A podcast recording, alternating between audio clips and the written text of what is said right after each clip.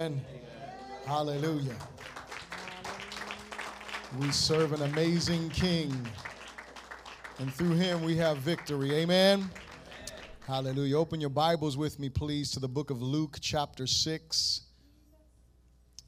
The book of Luke, chapter 6.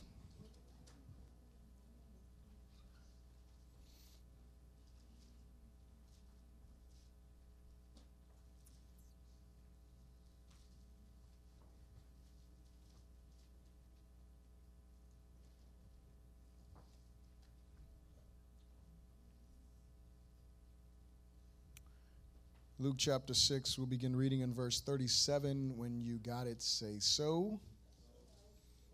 And it says, Judge not, and you shall not be judged. Condemn not, and you shall not be condemned. Forgive, and you will be forgiven. Give, and it will be given to you. Good measure, pressed down, shaken together, and running over will be put into your bosom. For with the same measure that you use, it will be measured back to you. And he spoke a parable to them Can the blind lead the blind? Will they not both fall into a ditch? A disciple is not above his teacher, but everyone who is perfectly trained will be like his teacher. That will be the focus of our message today, verse 40. And why do you look at the speck in your brother's eye, but do not perceive the plank in your own eye? Or have you, or, or, or, how can you say to your brother, Brother, let me remove the speck that is in your eye, when you yourselves do not see the plank that is in your own eye? Hypocrite. First, remove the plank from your own eye, and then you will see clearly to remove the speck that is in your brother's eye. God, we come to you today, exalting you, honoring you, thanking you because of the great privilege that it is to come together as brothers and sisters in Christ and to worship and adore your name, God. We thank you because we have this privilege to break bread together, Lord God, the very bread of life. And I pray today that you would use me as a vessel in your hands. And God, I pray that you would give each of us ears to hear what your spirit says to your church. And I ask you all of these things believing, and I thank you for this in Jesus' good name. Someone said, Amen. You may be seated in the presence of the Lord. And so we are continuing on in our series dealing with multi generational discipleship and how important this is. And today is going to be the third message of four. Um, and next week, I will at least start the fourth message dealing with the importance of male leadership. But today, we're going to deal with the topic. And if you have the outline that was given to you a while back, um, you'll know that the topic for this week is education account or, or cost worth counting. We're going to talk about education. Now, this is definitely going to be a controversial topic, but it's all good. Amen? It's something that we need to talk about, something that we need to discuss. Some of you, you're past these years in your walk with Jesus. You don't have any children that are in school, so really you're like, this doesn't pertain to me. But listen, I always say this, and I, and I don't say this just so that way you don't disengage and, you know, start balancing your checkbook during the next, you know, however long. I, I say this to be real. God has put you in this place this morning, whether you're a parent of a child going to school, in school, who graduated from school for a reason. Amen? Amen? God knew this message was going to be preached. He knew you weren't going to be sick this morning. He knew you were going to get up and come to church even, even though you didn't want to. And so there's a reason for this. And so it may be specifically for you where you are right now. It may be a rebuke for you and, and, and some things you made where God wants to bring repentance and even healing to your life. And it may be for somebody else that you will be able to counsel. And so I encourage you, take notes as if you are the person that I'm talking to. Amen? And remember, if you think it's for someone else, you need to repent. That was a rule we established last week in case you missed that. And so, as I said, I, we were gonna we're gonna focus on verse 40, which verse 40 says a disciple is not above his teacher. Say teacher. But everyone who is perfectly trained will be like his teacher. And so, in context, let me contextualize this because I don't want to just pull a scripture out of context and utilize it. But what I want you to understand is that Jesus is specifically, that's the reason why I read the whole area of the scripture. Jesus is specifically speaking about being judgmental and judging with the wrong, with the wrong vision and not seeing things the way that God wants us to see them. And he's talking about blind leaders of the blind. But then it goes on and it says in this particular particular part in verse 39, it says, And he spoke a parable to them. And so when Jesus speaks these parables, what he is doing is he is drawing a line and he's saying, Look, I want you to look at this from a natural perspective and understand that this carries over into the spiritual. But hear me, please. He is using a natural and real example. And what he is saying is, This matters. This happens in the natural. Therefore, when we look at this specific topic of education and we'll talk about schooling and stuff like that, this is what really happens. Are you hearing me? This is what really occurs. And so this is not pulling something out of context. No, this is literally using Jesus. This is confirming that Jesus is using something that is a real example, not some pulled out of the sky example. Which becomes important because if Jesus is just pulling examples out of the sky, they really don't matter.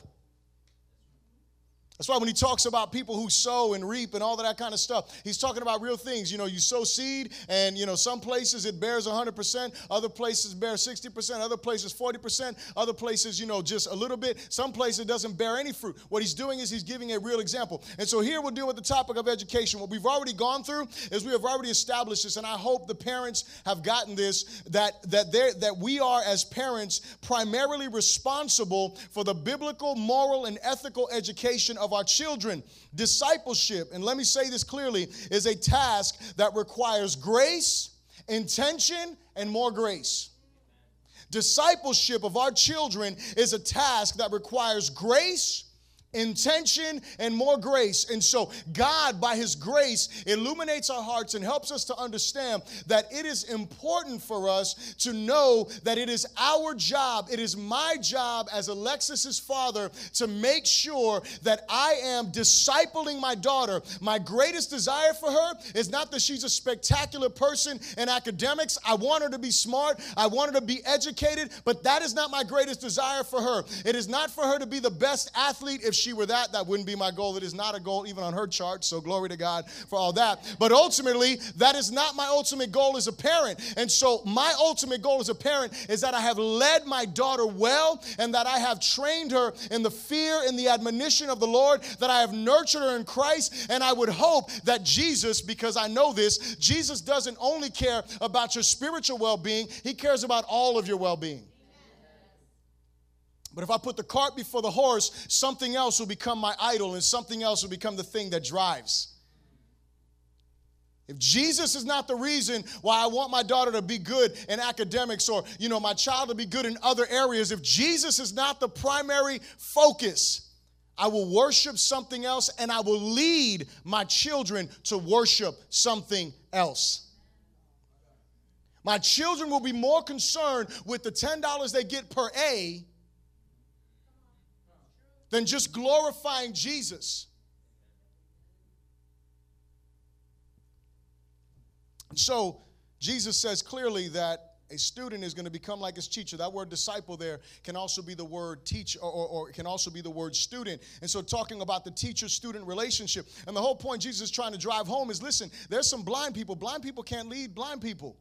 What will happen if, if, if one blind person grabs another blind person by the hand, not to be funny or mean, but if they grab one blind person, grabs the other blind person by the hand, and they start walking, eventually something chaotic is going to happen.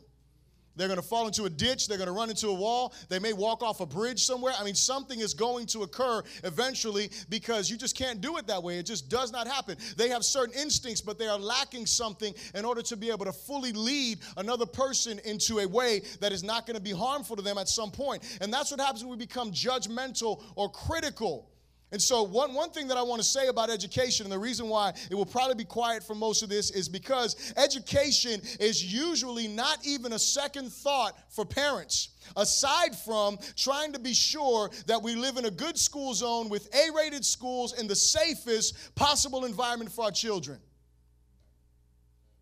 I mean, let's be real about it. Is that not what we think about when we're, you know, a lot of people they move from different areas because they're like, you know what, I don't want to raise my kids around the area where I was raised because it was kind of crazy and I would like to deliver them from that, right? A lot of us have done those things. And what do we think about? We thought about school zones. We thought about, well, maybe if we bring them over here, it will be not as dangerous for them. We thought about those things. That's about as far as we think when it comes to our child's education. We've done a great job to be able to afford to live in a neighborhood and be in, a, and be in an area where our child is going to go to a good school.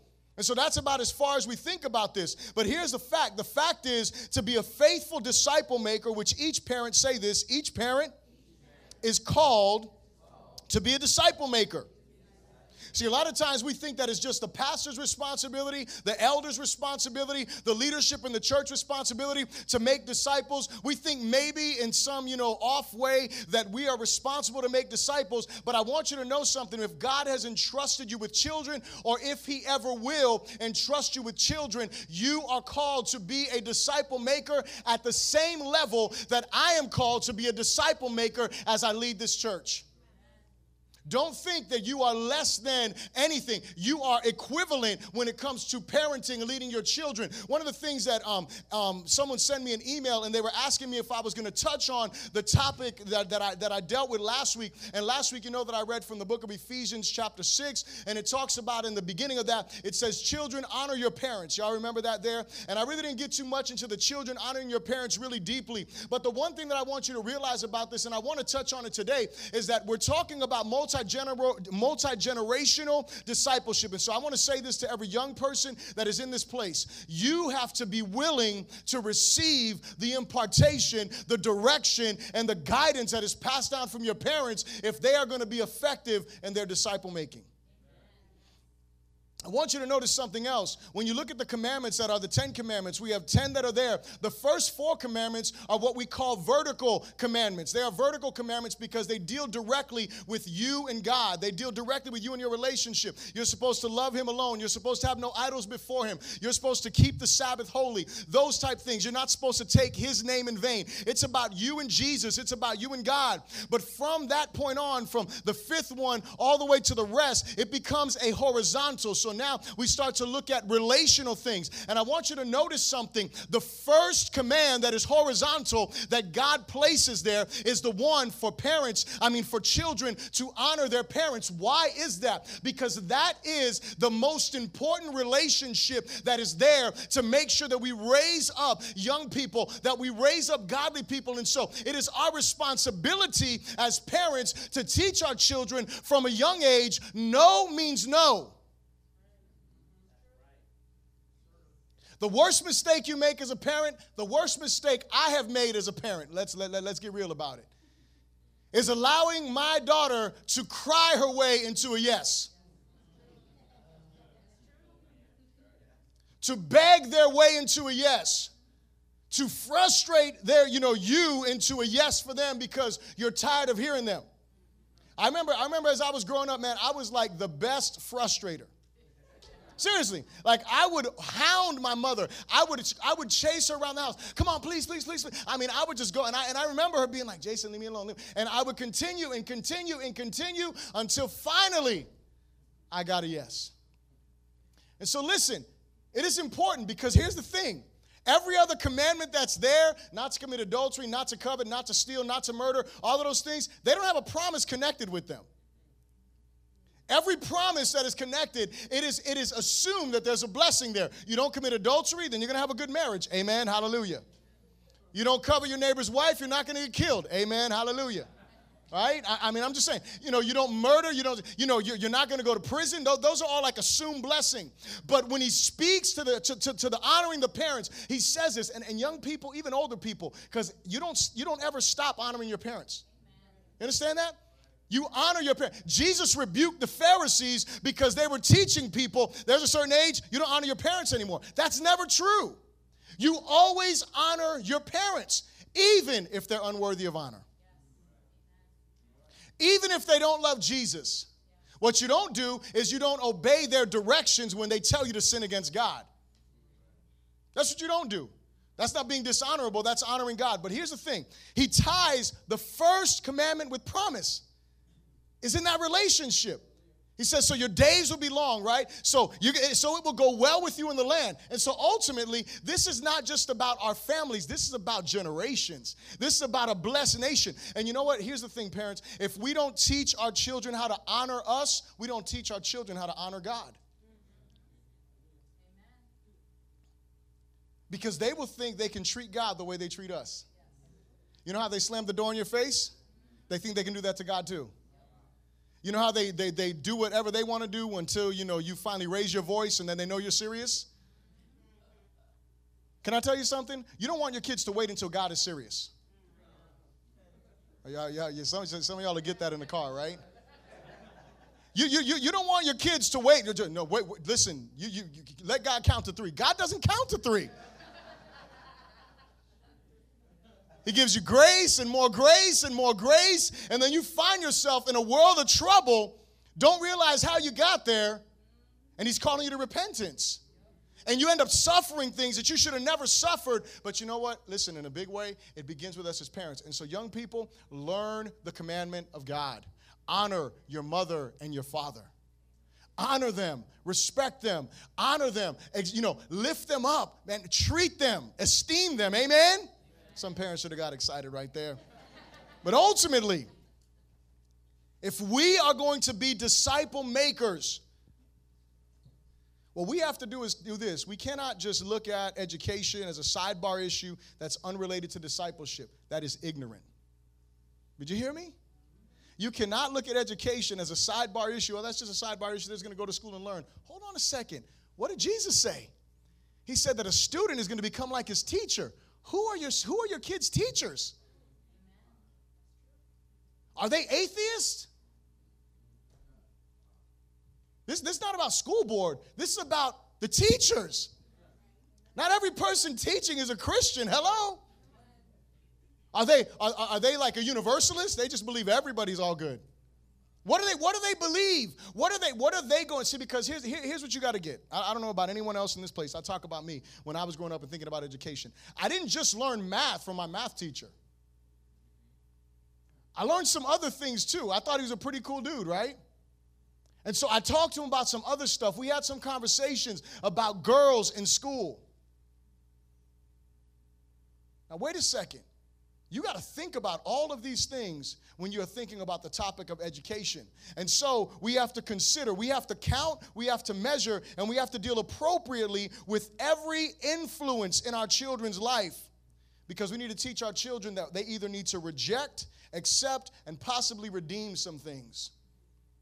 We have to teach them that but we have to consider education. Now, what I did was I asked, I have a couple of pastor friends that um, don't attend here. Pastor Dan Holland is one of them, um, and Pastor Mike Gonzalez, he's another one. For our inauguration service, they were both here. And you guys know Pastor Dan because he actually spoke um, in our service a while ago. But one of the things is that they're both different. Pastor Dan Holland, him and his, he and his wife, they actually adopted two children, and they decided that they were going to go the route of homeschooling. That's what they did. They, they homeschooled their children. That was the way that they did it. Their children are, are you know, teenagers teenagers in high school um, at this point. Pastor Mike Gonzalez, they did something different. They decided they were going to private school their children in a Christian school, and then they ended up switching their children to public school when they were in like middle school or something like that. And so both of these men have spoken into my life regarding this topic. But we also have pastors in this church. Uh, there's three different educational options that we have here. And so I've asked Pastor Robert and I've asked Pastor Chad to help me out for a moment. And what they're going to both do, they're going to both come up here and they are going to give you like two to three minutes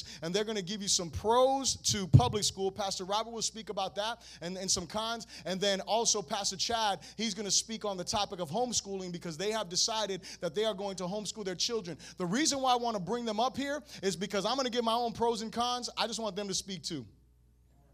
I want you to hear from them. They've both chosen these routes for a reason, and so I want them to speak. And so, Pastor Chad and Pastor Robert, if you'll come up here really quickly, please, and you guys can just kind of take turns. Glory. And this, and listen, this is not a debate. This is not to see who does a better job presenting their facts. I just want them to talk. That's all I want them to do. I want them to share their heart on the topic. I want you to hear it because you know what? You need to know some stuff so you can make good decisions and you consider the pros and the cons to both. And then I'm going to speak on the topic of private schooling because that's the choice that we have chosen to go. And so I will go to my left first. All right. Well, I'm excited to be able to be a part of this sermon series even in a small way here, you know. Uh, I've been enjoying the, uh, the series myself. And uh, Bishop has asked, like he said, for us to speak on some of the pros and cons from our personal experience. We're still um, very new to this. My wife and I, we, we began to homeschool. Uh, we've been training them, obviously, since, you know, they're able to talk, you know, and but actual homeschooling, um, Isaiah's would be considered a first grader. So um, we, we're pretty new at this and we're learning as we go. But uh, the, the, the origin of the word educate is, is derived from, um, and I am going to be brief, Bishop, sorry. The, the, the origin of the word educate is derived from words meaning training up, teaching, sending forth, um, providing schooling. And it was uh, first coined in the late 1800, uh, 1500s. Uh, and uh, in light of this understanding that's bringing them up, training them, instructing them, leading them out, sending them forth, that is why we decided to homeschool. And some of the pros that we've experienced during this time is uh, we've been able to choose the curriculums that, that we're teaching our children. Um, this has been invaluable to us because we've been able to select, there's a lot of resources out there, church, a lot of resources. And we've been able to select resources for the various subjects that we're teaching that have the same biblical worldview that we have. And for that, that is priceless.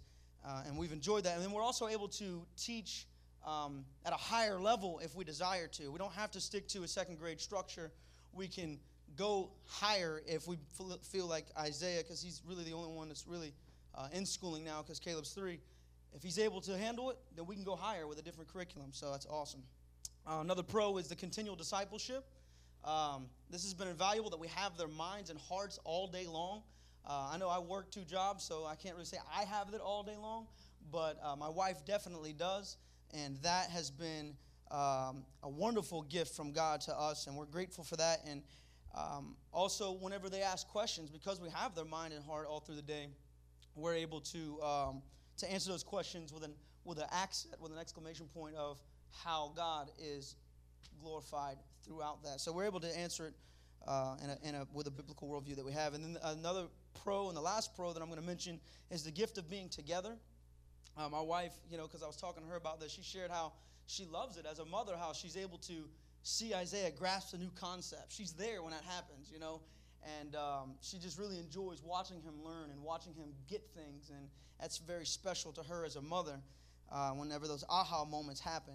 And um, uh, that's that. And then the cons, financial demands.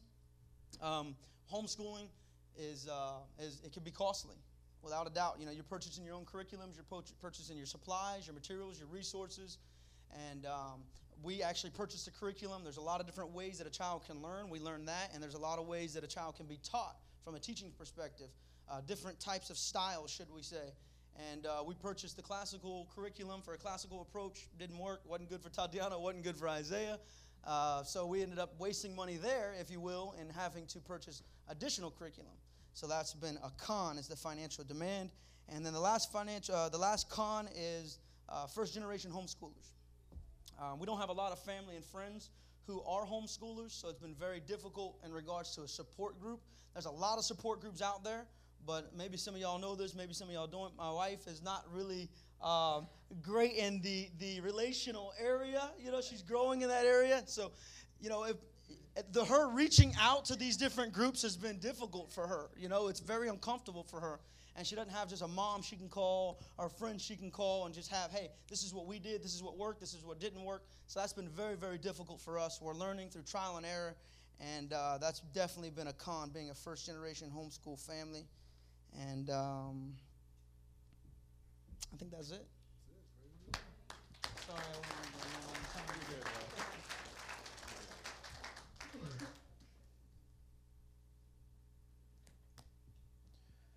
Public school. Pros. Free school bus transportation, one pro.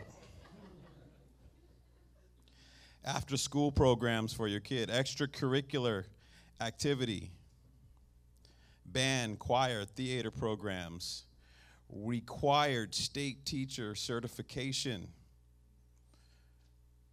school accountability to a higher authority, the state. Child will attend school with all his or her neighboring friends, which, which can also be a con. Also, um, autism programs, special needs programs that are all given for free, PCM training, professional crisis management training to show teachers, administrators, faculty, staff how to deal with a bad situation and not harm your children at the same time. Cons Little school choice. Most students must attend their zoned schools. In other words, you can live right across from somebody and they go to Lake Brantley and this person goes to Lyman. Underfunded schools may not have necessary materials or may have to cut programs. It's also a con. Public school classrooms are often filled to capacity, um, but recently they changed that. You can only have uh, 25 students per class now, I believe it is. Uh, too much emphasis on standardized testing. Your, ch- your children may be at different levels, but they will take the same exact test as everyone else, which is truly unfair, especially when the cultures are different. Uh, both gifted student and struggling students may be uh, lost in the shuffle. The students' culture in public high school usually discourages overachievers and A students because they don't have a program to, to continue to pay attention to the A students.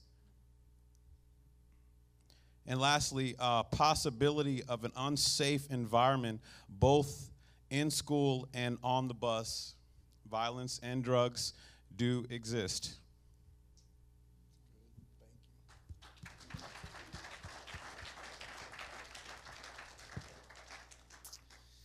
Praise the Lord. So, we have, um, I'm not going to give you a list of things. I'm going to read, read out some stuff, but say this with me. This is the first thing that you repeat after me, and you can write down for my first point. Your child's education, will, cost you, regardless of your choice. Understand this. I, when I, I was teaching um, a few a few months ago we were going through biblical worldview and we talked about education and, and there was only about 10 people that were in that class and so i thought that it was very important that i made sure that i communicated this to everyone especially to the parents that wouldn't, were not present. You are going to pay for your child's or the, the educational choice. You're going to pay some way don't don't just think, oh, you know, they're just gonna get a you know a free ride. I know Pastor Robert gave a good um, you know example. They get you know free bus, you know, and stuff like that. That's all good. You're still gonna pay for something because he gave you another way where you could pay for that. Right? And so ultimately, that that thing, and, and, and I don't I don't want to tell you because I'm not a proponent for any of it. I, I want to give you my story really quickly and how my wife and I came to our conclusion. And you know, we just this is what we felt. I was sitting in Bible college and we were going through um, the the actual um, topic of education. And as our teacher was sitting there, he began to talk to me about this thing called secular humanism. And mind you, this is like 10 years ago, so I really was not on to what secular humanism was. I hadn't been in a public school environment in forever you know, I had been in the church for at least five or six years. And so when he started to explain the way that this just totally, you know, can corrupt someone's mind and that a lot of the um, things that go on in the public school system, that they are, you know, that they do that. They teach your kids to be about yourself, things, you know, about themselves and really get in touch with feelings and emotions and things of that nature. I'm going to touch on those toward the end of this. And so he went through a bunch of things. I couldn't even tell you every single thing that he said. All that I know is that by the time he was finished going over this topic, I was like, petrified to send my child to a public school. Seriously, I was like, man, what are we going to do? You know, and we didn't we didn't have a child yet or anything like that. We were still, you know, planning and thinking and, and everything. And so I remember speaking with my wife about it. You know, we prayed about it individually, and we came to the decision that for our situation, the best thing that was going to be for us is that we send our child to a Christian private school.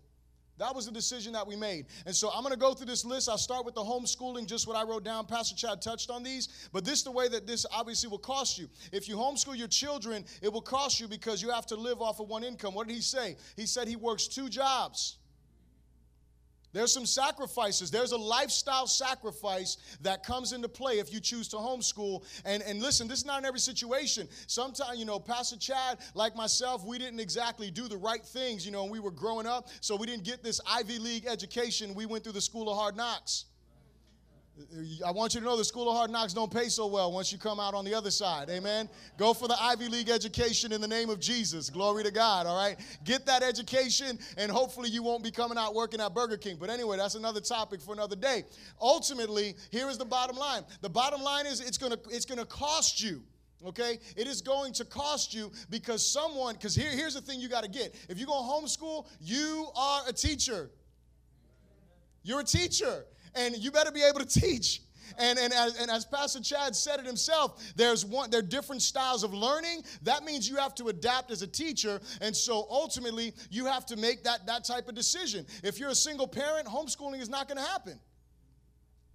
I mean, really, how, how is that going? It's just not going to, it's not an option for you. But if you choose this route, you have an ideal situation, married with children, things like that, you're going to have to pay for that. Also, for the pastors that I, that I told you about, speaking of Pastor Dan Holland, when their children also reading a book by Voddie Baucham, and he deals with his children, they pay for tutors. After a certain age, you're not going to be able to take your kids to that next level. You're going to have to get people that are better educated in a specific area so you can prepare your child for whatever it is they're going to do. So you're going to have to pay for tutors later on. This is going to be what you are going to have to do if you decide to go that route. And that is unless, I mean, you may be just, you know, all that and you're able to teach them and take them to that next level. But from everyone that I've read about and I've heard about, that's just how, that's just how it is. You want your kids. Pastor Robert talked about the public schools and how they have all of these free programs. And I was speaking with Dan Holland, and he was sharing with us that his son actually participates in some of the things in the school, in the ROTC program at the school, because that's just something that he does. So ultimately, you're going to have to make sure that you realize the price that you're going to pay. So you're going to have to work extra extra as, as a homeschool parent to ensure that your children are prepared for college. That's a controlled environment. Amen? You control it. Pastor Chad make it clear. You you you answer every question. They, they're not getting an opinion, you know, unless it's from another child in your home that should have probably been brought up by you. So they're going to all have around, the, about, around about the same opinion, maybe, whatever the case may be. And so ultimately, it's a controlled environment, and that is a good thing. That is not a bad thing. When you think about the overall picture of discipleship, I'm going to tell you right now, and, and, and some of y'all are going to hate me for what I'm about to say. The easiest way, uh, and I'm going to say this on one side because there's a great price to pay, so don't take easy as being not costly, okay? But the easiest way to ensure that your children are going to learn right from you and you're going to be able to raise them up, and there's not going to be a whole bunch of outside influence, it's that route, bottom line. The bottom line, that is going to be the, the, the, easiest way to make sure, because you're not combating with different ideologies. You're not combating with a Muslim kid that's coming or an atheist kid that's coming. You're not combating with different families, different belief system. You're not combating with kids who come to ch- who come to school after living in a home where there's all kind of drug abuse, sexual abuse, and everything, and your child get caught in a bathroom in elementary school with someone who's been through that. Your child is clueless because your home is not like that. You don't let them watch that stuff on TV. I had the worst experience uh, a couple of months ago, and because it's my family, I'll talk bad about them. But here's the thing. Um, I was, I, was, I, was, I was at my grandmother's house, and mind you, my grandmother didn't know what was going on, and so I, I won't put the blame on her. But my two nieces were in a room, and I just I, I went to see my great grandmother in the back room. When I come out, I walk into the room my nieces are. They're sitting down. Mind you, one of my nieces is 17, the other one I think is like 12. I look at the television and, you know, when, when I glanced over there, I didn't, there was nothing graphic on the thing, but I looked over and then when I look back, I'm talking to my niece and then they're kind of watching the TV and then they kind of smirked, you know, and, and you could tell they kind of got nervous because I walked in the room. And I'm like, what's going on? She's like, this guy is raping this little girl. So this is what they're watching on the television. Well, you know what? If you are a Christian parent, your kids are not watching some kid get raped by some guy. They're not watching, but somebody else's kids are. And somebody else's kids are going to talk to your kid. Listen, so you need to think about that. That is just a reality. Am I saying that, you know, public school? I'm not telling you that public school is bad. I'm just telling you you need to count the cost. You need to don't don't ignore facts. That's my second point, but I'll say it now anyway. Ignoring the facts don't make them go away. And so ultimately, homeschooling, you're going to have a controlled environment. You determine what they learn, what they view. You, you determine the curriculum. The second thing um, is private school. That's the one that we have chosen. If you private school your children, it's going to cost you tuition. Let me say that again because it's going to cost you tuition, glory to God. With what we have paid for our daughter to go to school, I could have like three new cars a year, glory to God. Hallelujah.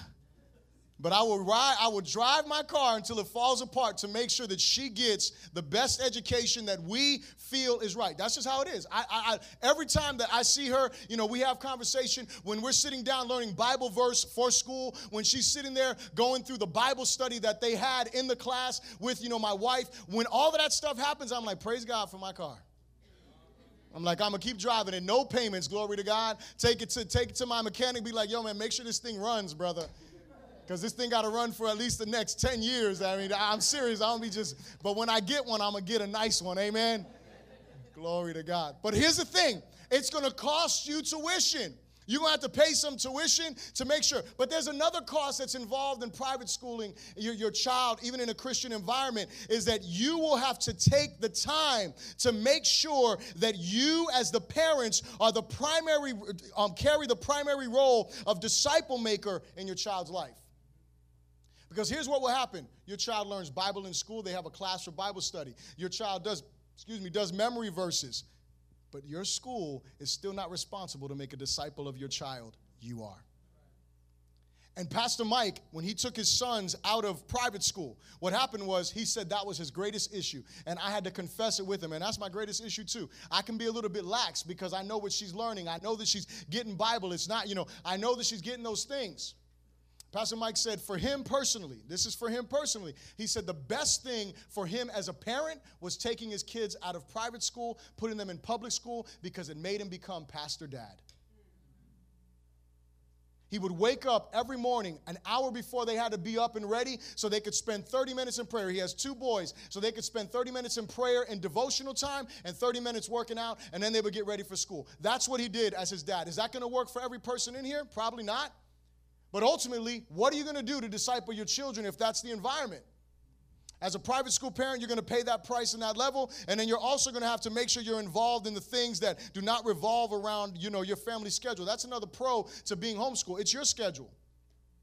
You don't have to take summer break when they want to break. You, you, can take a, you can take a vacation anytime. As a matter of fact, you can be on vacation and still teaching your kids. Hallelujah. Your kids will love that.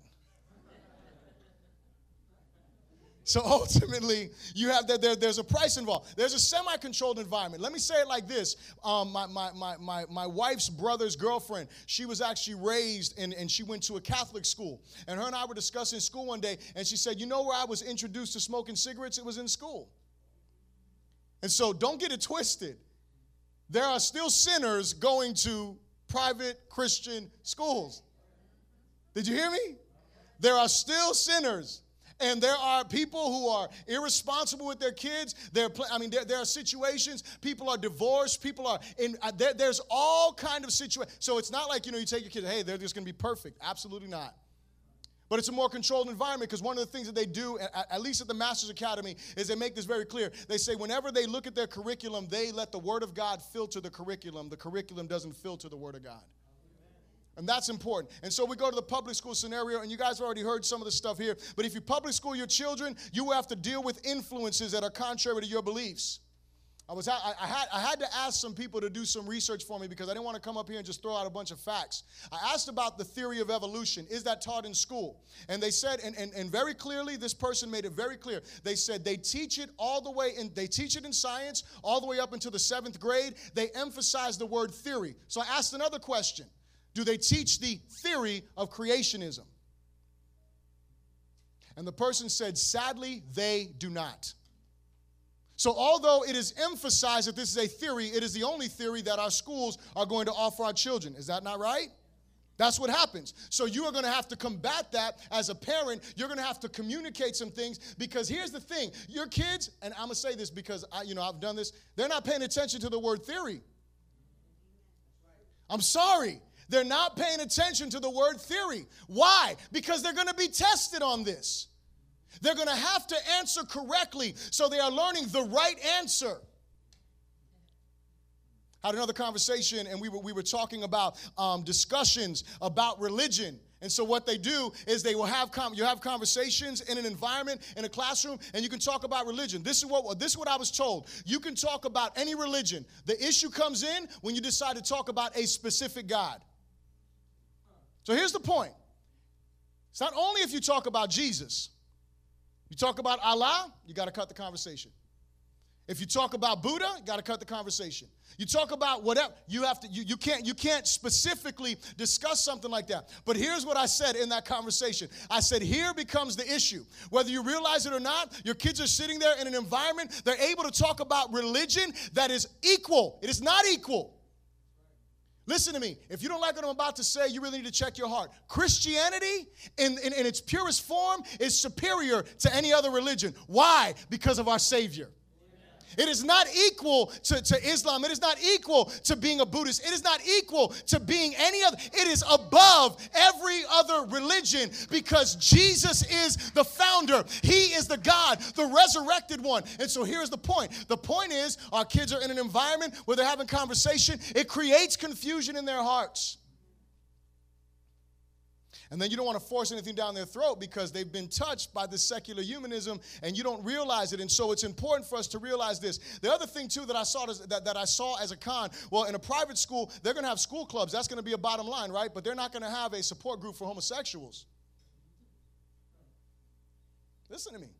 They're not going to have that in a Christian private school. But in a public school, whatever goes, you can have this, these clubs. I'm right. You can have clubs for whatever. And so, what does that mean? Oh, my kids don't have to go to the clubs. You're right, they don't. But they're seeing it being promoted all over the place. They're seeing those people that are part of those groups. And so, again, creating these different types of confusion. So, what does that mean? That means that you will have to be very involved, intentionally involved with your children, so that way you can be in the know and help them navigate through some of these situations. You have to be in a relationship with your children, not as friend as loving parent. Do you hear me? Not, not, not, not, yo, that's my dog. No, dad, you're not the dog. That's my homegirl. No. When they're, when they're grown, that's my mom. We hang out, that's my mom. Listen, I, I, I know this, this is not popular, but, but hear me. We have to make sure my mom was cool with me. You think I had respect for her? Listen to me. I told y'all last week, I would disrespect. My mom would tell me when I, when I, when I was a teenager in the house, I would drop the F bomb or whatever the case was, and she'd be like, Don't be cursing in the house. And I would blah, blah, blah, blah, blah, just to disrespect her. Listen, it, it, it isn't about that. Now, here's what you got to understand as a parent there's a time relationships change, amen? You can't treat a 17 year old like a 10 year old. But understand this you are still parent. They are still child. Yeah, Bishop, you're going to see when you get there. I will see, and you will too if you're still here. I promise. I, am not preaching from the side of my mouth. I'm preaching what is truth. I'm going to have to make adjustments in parenting. I'm going to have to grow in those areas. But ultimately, I need to make sure that there is a clear understanding that I'm not equal with one of their friends. I'm better than any friend they can have. We have to be prayerful. Here's the thing that I want to point out to you. I'm not, i am not, obviously, I am a proponent for private school. Why? Because that's the choice I made. But am I going to say that every parent that doesn't, you know, send their children to private school is going to hell? No. So, some of y'all just can't afford that. you would love to send your child to private school. You can't afford it. Am I saying that every parent that sends their child to public school that they're going to hell? No. Am I saying that you have to homeschool? No. Because here's what I'm going to tell you. What I'm going to tell you is that the Bible, and, and listen, I've studied the scriptures on this. The Bible does not say that there is one specific form of education that you have to do. What the Bible does tell you is just what Jesus said here. He makes it very clear that a student is going to be just like his teacher.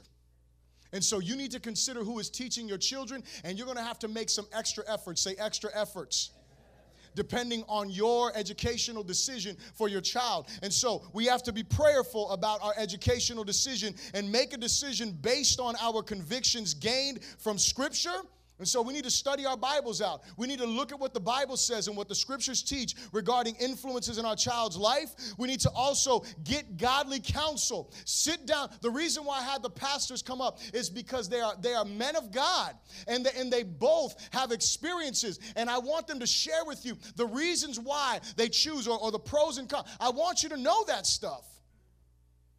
They've chosen different educational routes for their children, and so I want you to hear from them. But then also, you need to be prayerful about those decisions. Because ultimately, and I will say this right now, not every mom is a homeschool mom.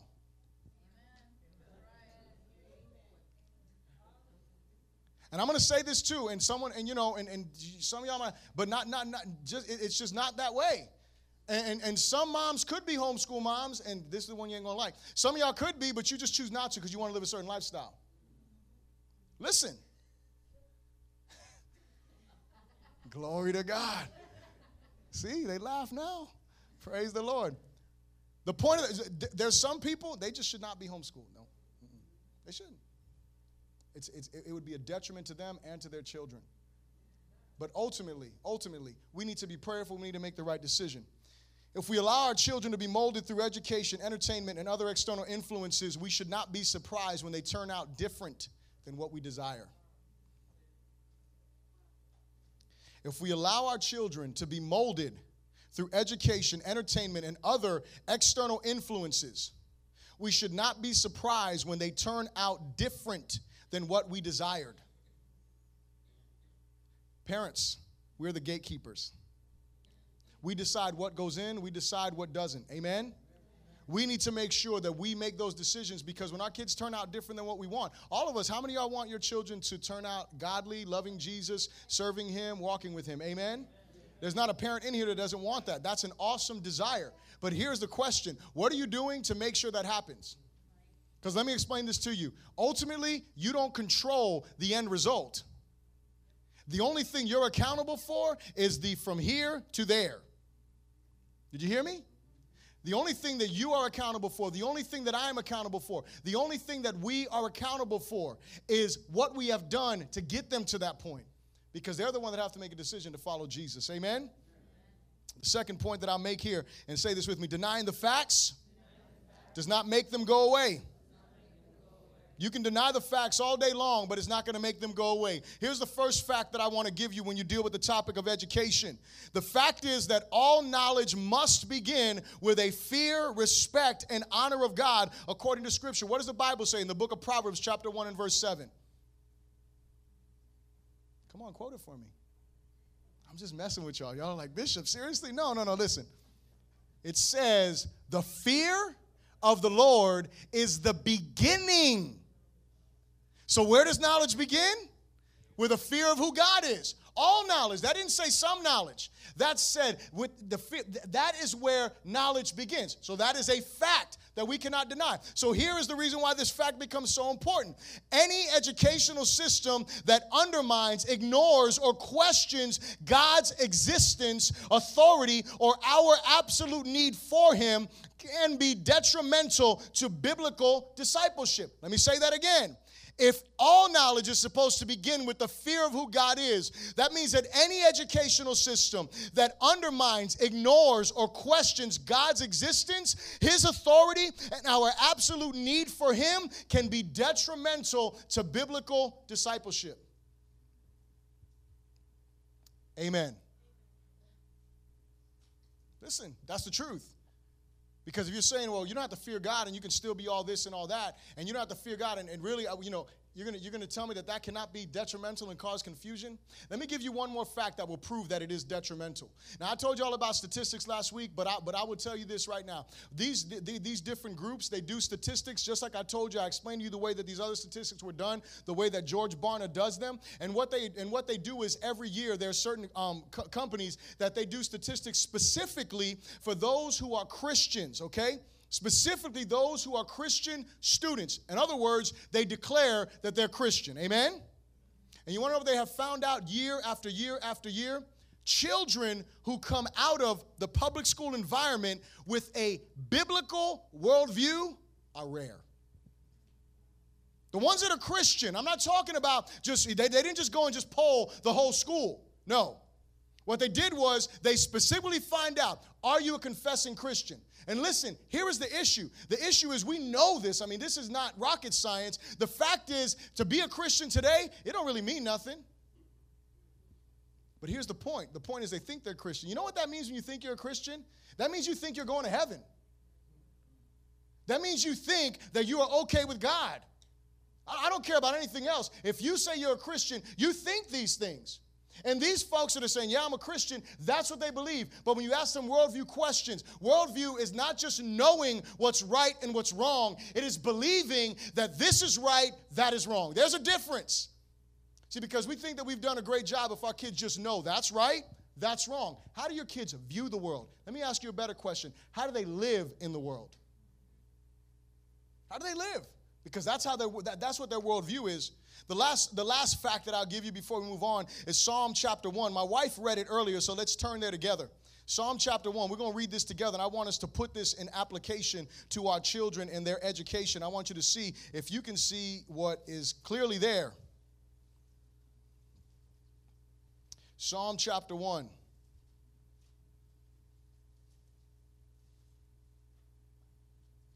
You got to say amen. Psalm chapter 1, it says this it says, Blessed is the man. So pause for a moment with me. If you want to know how to live a blessed life, right? Then that means that you should apply these things that we're about to hear, right? Amen. Okay. Do we all agree? I got one amen. amen. So the Bible says, Blessed is the man. That means blessed is the man. Hallelujah. Blessed is the man who walks not in the counsel of the ungodly nor stands in the path of sinners, nor sits in the seat of the scornful.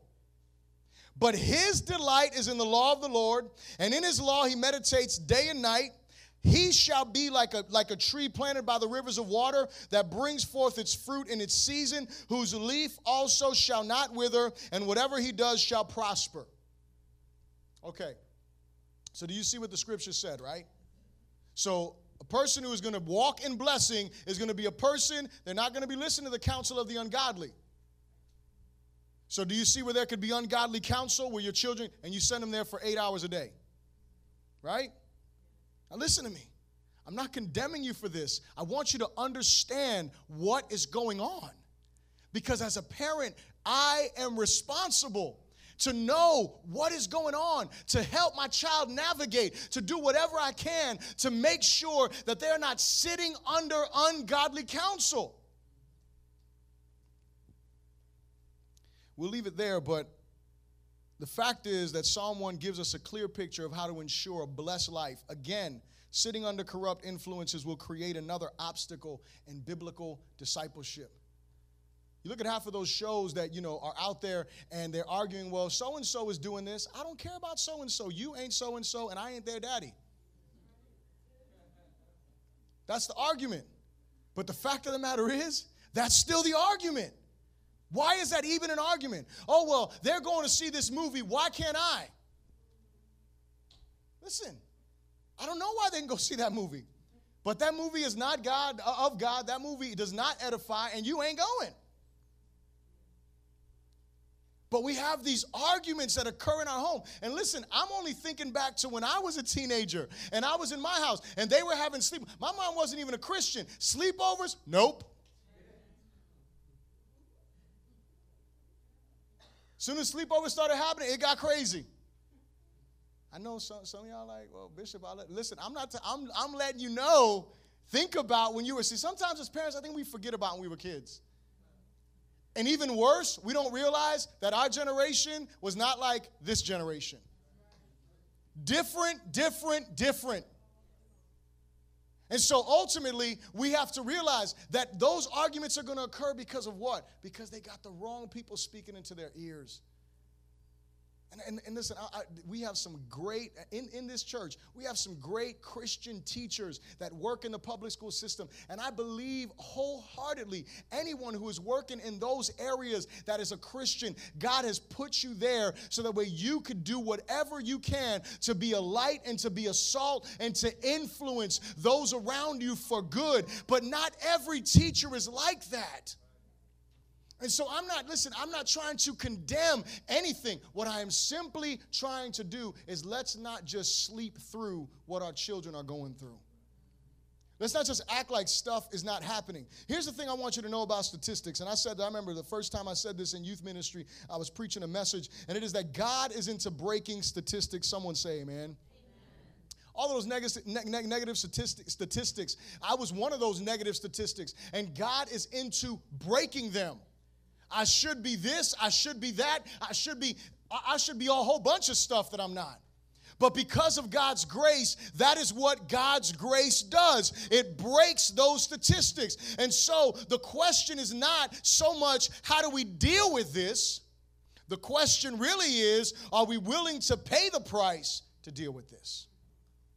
See, because I gave you the prices. The price is you're going to have to change your lifestyle if you're going to choose to homeschool because that's going to be the best scenario for you. The price is if you're going to send your child to a private Christian school, you're going to have to pay tuition. There's going to be other things that are going to be involved that you are going to have to pay a price in. If you decide that you're going to send your child to, to, to a public school as an educational option, then that means that you are going to have to be a vigilant parent who is deeply involved in the discipleship of your children, and you cannot turn off and decide, well, it's time to relax when they get home. You're going to have to understand something. When they get home, that's your time to, to download whatever they've been learning, to download whatever they've been going through, so you can help reprogram them for the next day. That's a lot of work, especially for them because they're worn out. And they got homework and they got to do this. But you know what? Jesus still is the most important thing in their life. Them knowing Him, them knowing what's right and what's wrong, them loving Him more than anything else is more than an A. Listen, it is important for us to get that because we are responsible to make sure that we have done what? That we've led our children to Jesus the best way that we can. Amen? In closing, I'll say this countercultural parenting is the key to effective discipleship. We can't just embrace the way the culture says to parent our kids. See, the reason why we don't even think twice about our kids going to school other than a school zone, other than the type of schools that are there, the reason is because our culture has, has made it simple for us. You don't have to think about where your kids, you know, y'all know that I like, you know, Little House on the Prairie, amen, hallelujah. So I love that show because that's when they're starting the whole school system. And by the way, it was Christians who started this whole public school in the first place. As a matter of fact, I was reading in this in, in, in the actual book, Family Driven Faith um, by Voddie Baucham, and in the end, he is saying something, and th- this is what motivated part of this whole series. He's talking about things that people can do in order to help their churches grow and navigate through areas. And one of the things that he does, and he says this very clearly, he says, "Look, he said there, there there's a Muslim there, there's a Muslim nation." And one of the Muslim leaders, he was speaking out about all of the people that are turning from Islam, especially the young people that are turning to Christianity. And what this sheik got up and what he said was this He said, The reason why so many people are turning from Islam to Christianity is because of all of these Christian missions that are over here educating our children. He said, if we want more Muslims to grow up, then we as Muslims need to stop building mosques and start building schools. Now, listen to me. If the devil is recognizing the power of education through this spokesperson, how much more do we as Christians need to acknowledge it? And understand, don't, don't think, and, and, and I love one of, one, one of the great things. Um, that was said in that whole study about teaching, and it is that a person cannot teach without their beliefs coming out. When I was having that conversation about the conversations about religions all being equal and all that kind of stuff, one of the people in the conversation said, The issue is when you're in a classroom with a teacher who is a Christian, that's a good thing for your Christian child because they're going to push the bar and they may say some things that they shouldn't say. But the issue comes in for you as a Christian parent when your child is in a classroom with someone who is an atheist or someone who believes contrary to your belief and they go a little bit too far. That's when those issues come into play. And so here is the ultimate thing. As parents, we must make a choice how we desire our children to turn out. What do I mean by that? You need to have a vision. What's your vision for your kids? It doesn't mean you, and, and, and, and, and I say this sincerely, I take it from my own life. A few years ago, we had a, a Father's Day service, and they did an amazing presentation. And in this presentation, they had the different children of the fathers that were there. They had them dress up in their work apparel. And so I don't have a son, but what they did with my daughter was they put her in a suit and they gave her my Bible. And so they opened up the thing, and I began to cry, and you know, it got, got, it got emotional for me. And they gave us this can. It was a paint can. And they said, We want you to take this paint can home today, and we want you to put inside of this paint can, write something, put some kind of memorabilia in there, so that way when your child is 21, they can read this or, you know, look at this and have a, have a, have a memory. And I remember that I, I, was I was so moved by the whole situation that I sat down and I was bawling as I wrote this note to my daughter, and I said, "Listen, I hope that when you read this, that I have done a good job in instructing you on how to be a Christian. I don't expect you to be anything other than a Christian. I don't expect you to be a worship leader. I don't expect you to be a preacher or teacher. I don't expect you to be anything like that. But the one thing that I do is I hope that you're a Christian. See, here's the point. The point is, if my daughter decides to be a doctor, she decides to be a lawyer, she decides to be a homemaker. Whatever she decides to do, I just want her to do it for the glory of Jesus. But you know what? That won't happen if I don't put feet to the faith that I have. That will not happen if we don't instruct her and teach her. And it's not just in certain things, you know, just like spiritual stuff. It's all around. I thank God for my mother in law who teaches my daughter how to cook. My daughter makes some stir fry that is off the chain, y'all. My daughter makes quinoa. My daughter makes beans. My daughter cooks chicken. My daughter is serious. My wife could leave for a month and I'd be good as long as I go to the grocery store. On, on the cooking front, I'd be depressed every other area, but um, ultimately, as far as the, on that front, she know she knows how to take care of a house. She's learning. She can't do it all by herself. She's 10 years old. Listen, that's the responsibility of the parents to teach their children. You have a boy, teaching him how to be a man, teaching him how to be responsible, teaching him how to lead those type of things. But the question is, what is the vision that you have for your children? What and, and once you decide this vision, I mean, what is it you want? Then decide how you're gonna do it. How are you gonna do it? Listen, can I tell you something? Please bring them on Sundays. Please bring them on Wednesdays. But don't let that be the end of your plan. As Christian parents, if we have not made every effort to ensure that our children know God, love God, fear God, obey God, and know why they serve Him, we failed them. Listen, we can't make them fear God. We can't make them love God. We can't make them serve God. That's God's job to do. But as I said last week, we can create an environment where it's easy for them to find God. And it's not because we beat them in the head with a Bible and we're shoving scriptures down their throat. It's not because of that. But it's being intentional in their lives and helping them to grow. And I'll say these three things and then I'm to wrap this up. Our culture tells us, let them, meaning our kids, make up their own minds. What does the Bible say? The Bible says, train them in the way they should go. It doesn't say leave it up to them. It doesn't say wait until they can decide. He says train them in the way that they are to go. And when they're older, what? They won't depart from the way. Don't wait for them to figure it out on their own. That's your job as a parent to train them in the way they should go. Our culture says stuff like we should be free and they should be free to do what feels right. They don't feel like getting up and going to church, don't worry about it. They don't feel like doing this, don't worry about it. Time out. You know what the Bible says? The Bible said that there is a way that seems right to a man, but the end thereof is death. It says foolishness is bound up in the heart of a child, and it is the rod of correction that drives it out of him. I told you this before. You need to learn to beat the hell out of your children.